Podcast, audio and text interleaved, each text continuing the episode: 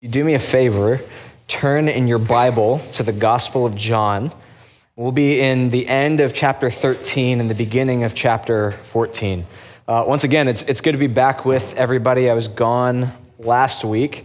I was in, like I said, I was on the West Coast. I was in LA for a show, and then I was officiating a friend's wedding in Portland. And I don't know if you've ever seen the show Portlandia, it is entirely accurate. It actually might be an understatement of how strange Portland is and how strange all the people there are.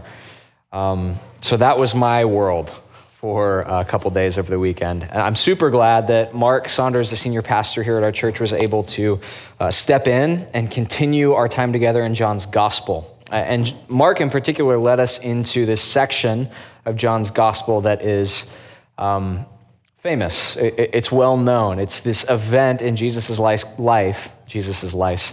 Uh, Jesus might have had lice, who knows? Um, Jesus' life called the Last Supper. Uh, it's the last meal that Jesus eats with his disciples. And Mark talked about uh, Jesus washing the disciples' feet and what that means for us when it comes to service. But that meal takes a much darker turn as chapter 13 continues. Um, being in Portland over the weekend for a wedding, there were a whole lot of meals that I ate with really good friends.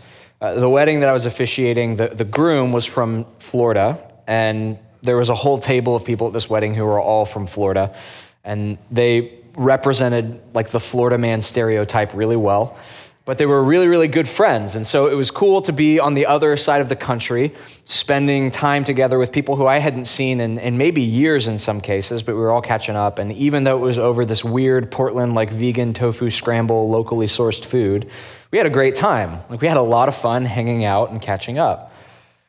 But I, I don't know if you've ever had this experience where there's a meal with friends that's going well and then it takes a dark turn.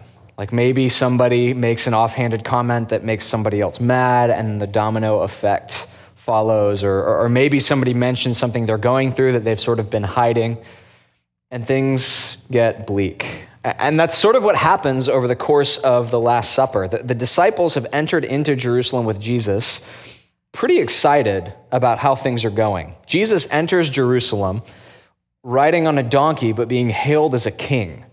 Uh, the crowds take palm branches and lay them at Jesus' feet.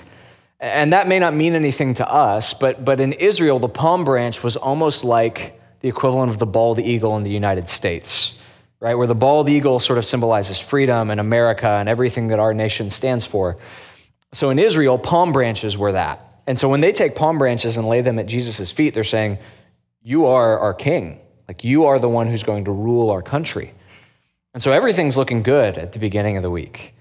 And then Jesus has conflict after conflict with the religious leaders as the week continues until you get to the Passover meal, the Last Supper, and maybe the disciples are a little bit uneasy.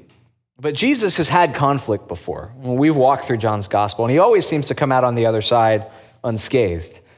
And then he starts saying all the stuff about washing people's feet. And again, that's kind of weird, I'm sure, but Jesus has said weird things before. And so the disciples are, are probably maybe starting to wonder.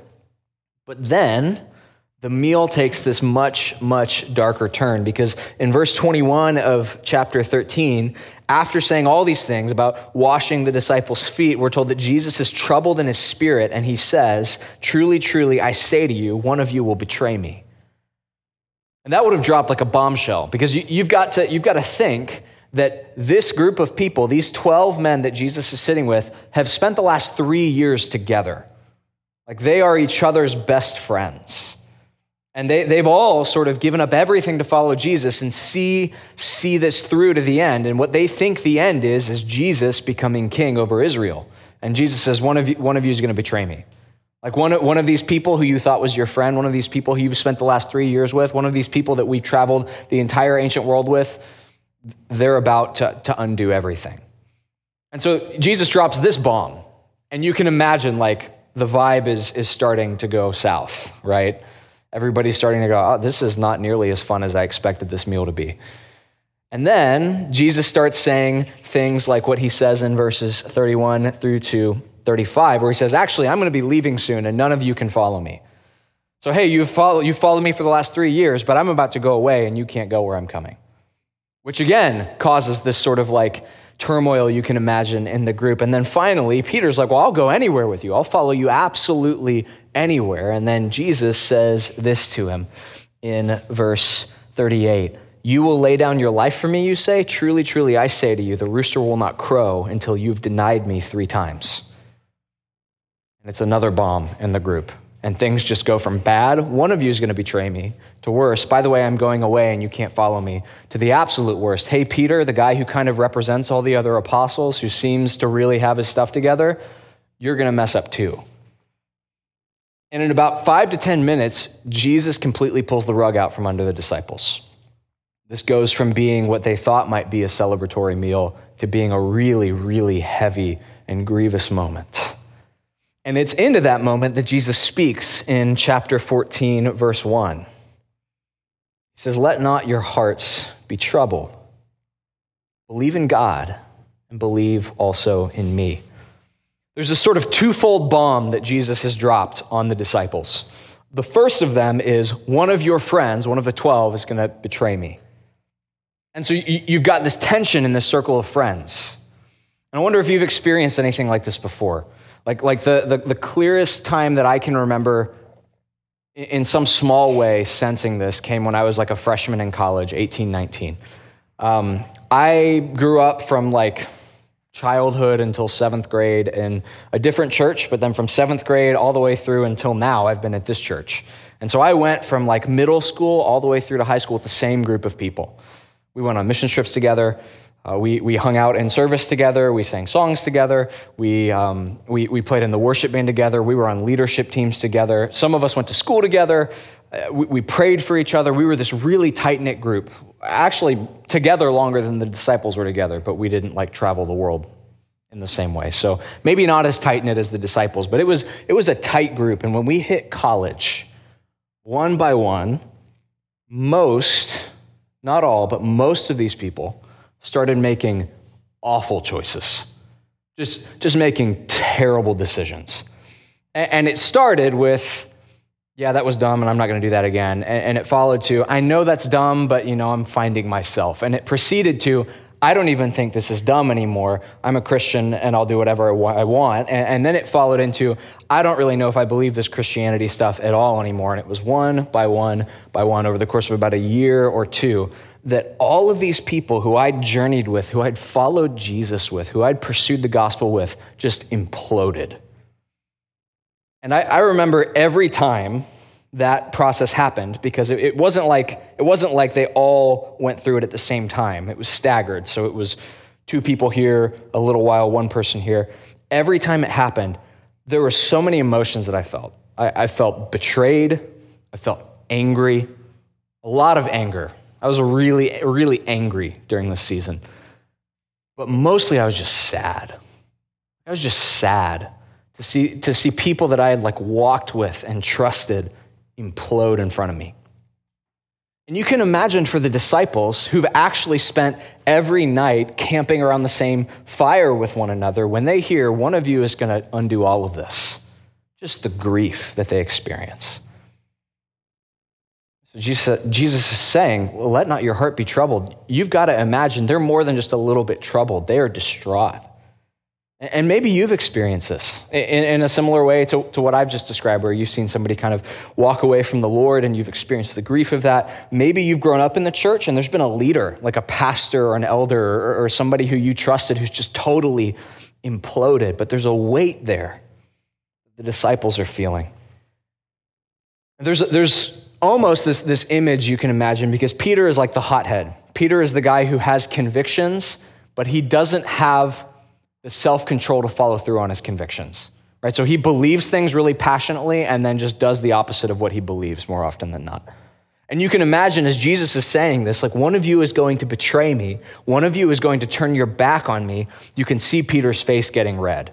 And I imagine Peter being like really short. I imagine Peter looking like Bilbo Baggins from The Hobbit, honestly. Like whether that's true, that's not biblical, that's not even like apocryphal. That's Travis's own imagination. This is the Travis Lowe interpretation of the Bible. So I imagine like this Bilbo Baggins Peter just getting madder and madder and kind of looking at all the disciples and thinking of the times where like Yeah, you, you definitely seemed like you weren't really all in on this. And then his face gets redder and redder and redder until finally he's like, I don't know where you're going, but I'll follow you. I'm not going to be like one of those people. Like, I'm not going to be like whoever it is that's going to turn their back on you. And then Jesus looks at him and he says, No, you will too. You will too. Just so you know, by the end of the night, you will deny me just like this other person, Judas, betrayed me.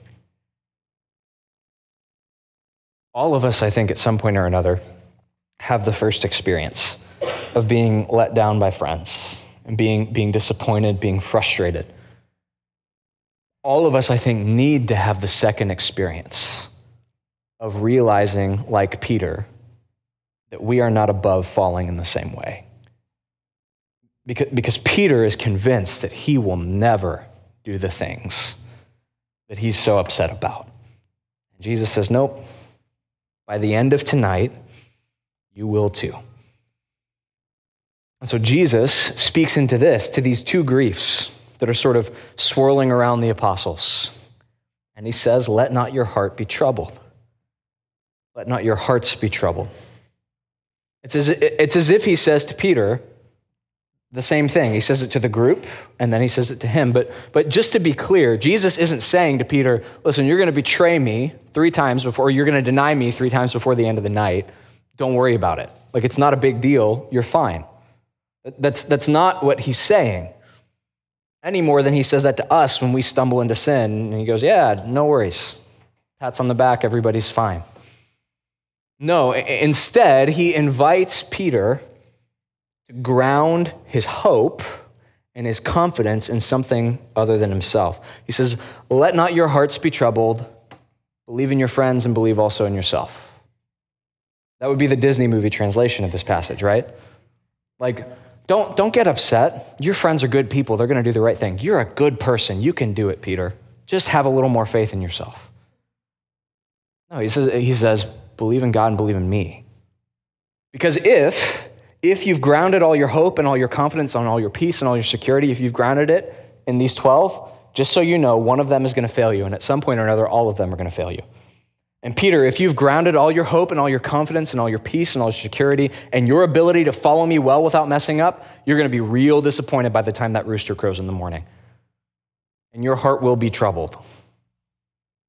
But it doesn't need to be if you believe in God and you believe in me. That's true for us too.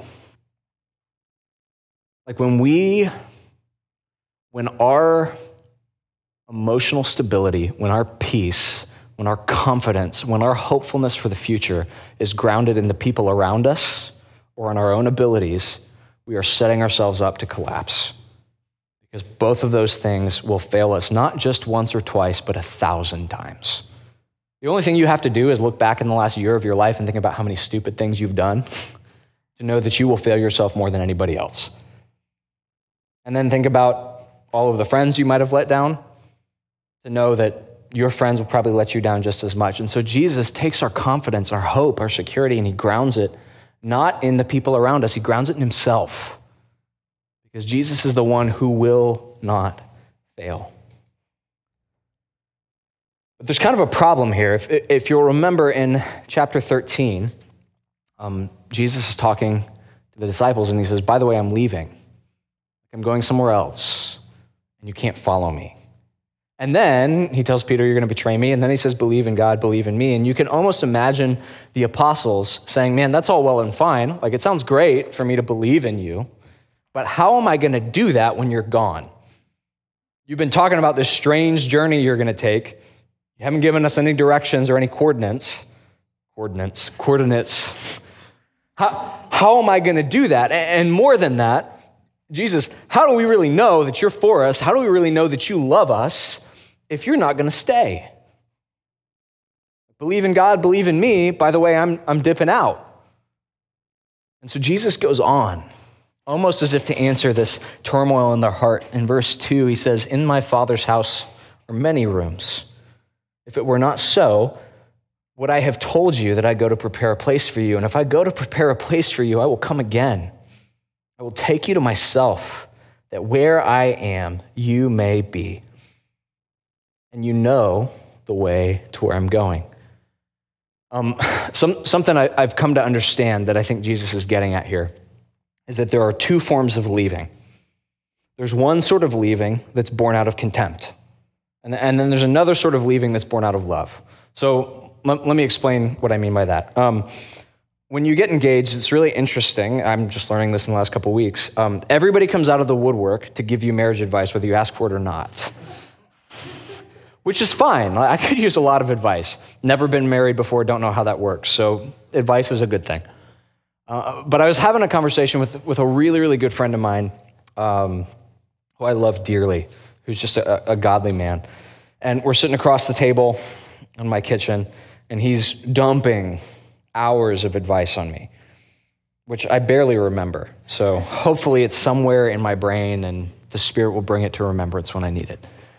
But one of the things he told me is he said, listen, at some point or another, you're going to fight. You're going to have an argument. And the temptation, especially when it's at its worst, is to think that the best thing you can do is say, I am so angry, I need to leave right now and come back when I'm in a better spot. He said, Do not leave in the middle of a fight. He said, if you need to go to the other room, that's fine. If you need to pretend like you're going to the bathroom and just sit on that toilet until you feel better, that's fine. But do not leave that house angry. Because you're leaving in contempt. You're leaving as if to say, I'm so angry with you, I can't stand to be in your presence anymore. And that just causes all sorts of, sorts of turmoil. So there's this leaving that's born out of anger. But there's another leaving that's born out of love. There, there's this interesting phenomena that's happened over the last couple weeks and is going to happen for the next few weeks. Um, I've been gone like every weekend for three or four days at a time, which is really cool because you get engaged and then I'm just gone on all the days off that we have to actually hang out. So it's super romantic. Sorry about that. Um, but here's why I'm gone because I'm trying to save up enough money to actually get married.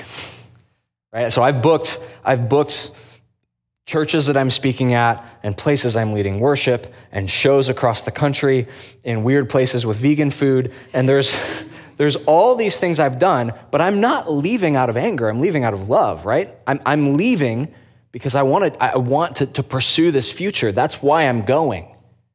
So you can leave out of contempt or you can leave out of love. And so when Jesus says, I'm leaving, he's not saying, I can't stand you all anymore, so I'm ch- checking out until I come back and I'm more upset, uh, less upset, right? This is not him going, I need to take a driver, I'm going to crush you all. Jesus is saying, I'm leaving to prepare a place for you. So believe in God, believe in me, ground your hope in that. Know that I love you enough to leave for you. Um, my, my mom's mom, my yaya, is the, the daughter of Greek immigrants. Uh, they came over, I think, the, 20, the 20s or the 30s um, from right on the border of Turkey. But they didn't all come over at once. Uh, no, what, what, happened is that um, the husband came over first because that was all the money they had was they could send one person to america and, and go through the whole process of coming to america and then he worked his tail off and paid to bring every other family member over one by one. And you could look at that and you could say, oh my gosh, how much do you really love your family to leave?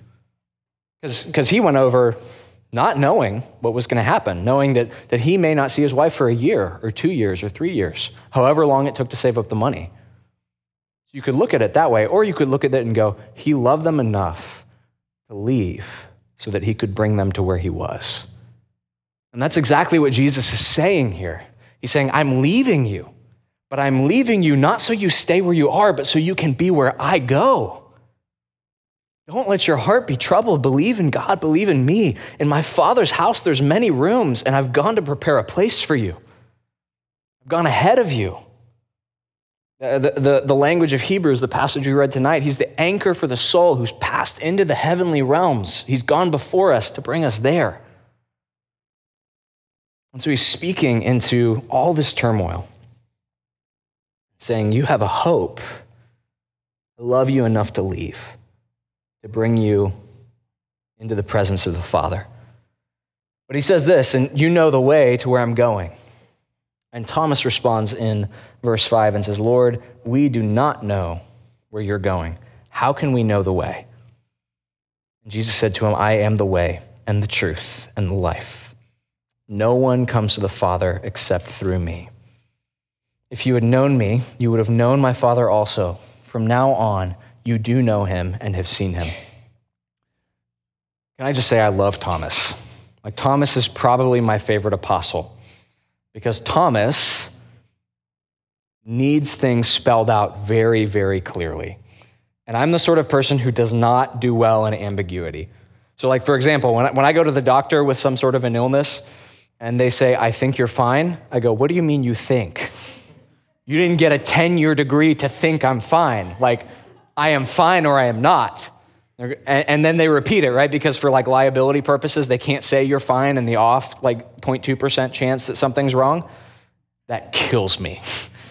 So I found a doctor who just tells me I'm fine, whether it's true or not, right? Because I, I can't live in the ambiguity. So Thomas is the same way. Jesus is saying, I'm going and you'll come with me one day and I'm going to prepare a place for you and you know the way. And Thomas goes, What are you talking about? You didn't give us an address. You didn't give us GPS coordinates. You didn't tell us which road to follow in Palestine. What do you mean we know the way? Give us a map. And Jesus says, I am the way. I am the way and the truth and the life, and nobody comes to the Father but by me. Jesus is both the way into the presence of God, and he is the city towards which we journey. He is both the road and the destination. And this has troubled people for a long time. It's troubled people because what Jesus is very clearly saying here is that Christianity is not one road to God among many. Jesus is the only way. There is no way around that. This is not, um, the world religions are not Baskin Robbins or um, Burger King where you can have it your way and you'll all end up in the same place. Jesus says there is only one way into the presence of God, and it's me. C.S. Lewis, um, in uh, his book, the, the Silver Chair, sort of illustrates this. Um, there's a girl named Jill in the story, and, Jill finds herself in this, this faraway country. Um, She's thirsty. She's been, she's been climbing to the top of this mountain looking for help, and she finds this stream. And she's so thirsty. And she walks towards the stream, and she notices that, that Aslan is there, this figure in the Chronicles of Narnia that symbolizes Jesus.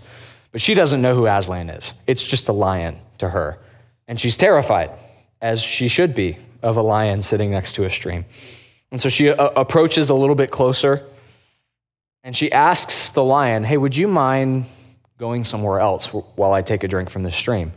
And the lion just laughs at her. And she realizes in that moment, Lewis's words, she might as well have asked a whole mountain to move for her convenience.